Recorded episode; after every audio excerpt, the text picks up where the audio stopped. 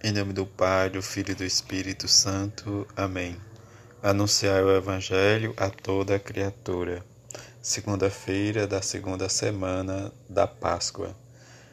Evangelho de Marcos, capítulo 16, versículo de 15 a 20. Naquele tempo, Jesus apareceu aos onze apóstolos e disse-lhes: Ide pelo mundo inteiro e anunciai o Evangelho a toda a criatura. Quem crê e for batizado será salvo. Quem não crê será condenado. Os sinais que o acompanharão aqueles que crerem serão estes: expulsarão demônios em meu nome, falarão novas línguas. Se pegarem serpente ou beberem algum veneno mortal, não lhe fará mal algum. Quando impuserem as mãos sobre os doentes, eles ficarão curados. Depois de falar com os discípulos, o Senhor Jesus foi levado ao céu e sentou-se à direita de Deus. Os discípulos então saíram e pregaram por toda parte. O Senhor os ajudava e confirmava sua palavra por meio dos sinais que o que a acompanhavam. Palavra da salvação, glória a vós, Senhor. Nesta segunda-feira celebramos, a igreja celebra e nós celebramos também a festa do evangelista São Marcos. São Marcos, ou João Marcos, o evangelista, pertence a uma família de Jerusalém, que por sua casa à disposição dos primeiros cristãos Provavelmente, esta casa foi aberta a Cristo e a seus apóstolos e serviu de ambiente para a última ceia. Marcos acompanhou Paulo em sua primeira viagem missionária, mas parece não haver participado do entusiasmo do apóstolo. Retornou sozinho a Jerusalém. A seu respeito, deu-se a viva discussão entre Paulo e Bernabé, por ocasião da segunda viagem de Paulo.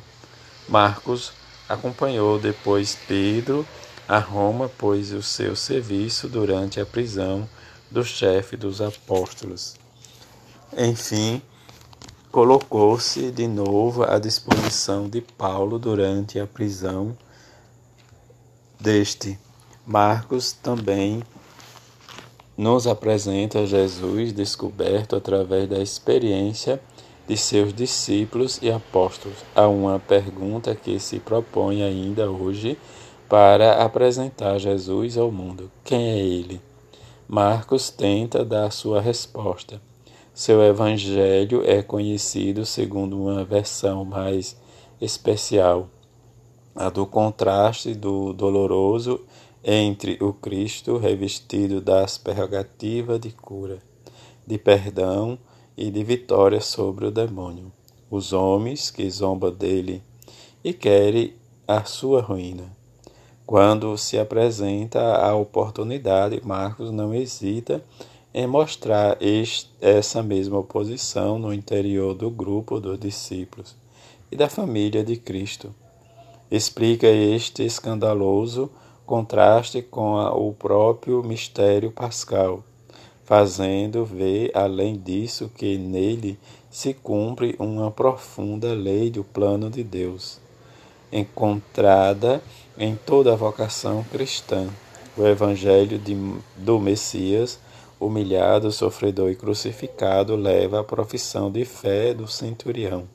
Este era na verdade, o Filho de Deus. Marcos é o evangelista que põe em maior relevo a traição de Judas e de Pedro. Que nesta festa é o testemunho de São Marcos, o evangelista, que possamos experimentar diz como o próprio Pedro né, diz, nos fala na leitura. Devemos nos revestir de toda humildade no relacionamento mútuo, porque Deus Resiste aos soberbos, mas dá a sua graça aos humildes.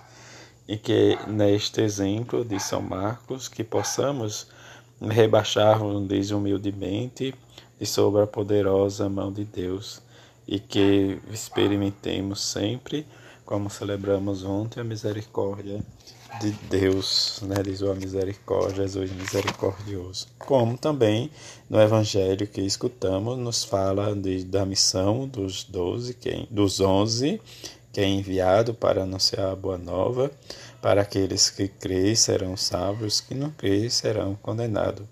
Mas também os sinais que acompanharam, né, diz e acompanha ainda hoje, nossa igreja diante do nosso serviço de anunciar e testemunhar diz o Evangelho de Jesus. Que possamos, nesta festa, nos colocar e rezar e pedir a São Marcos, como ele nos apresenta Jesus, de uma forma simples, para que possamos ter cada vez mais a nossa relação com o próprio.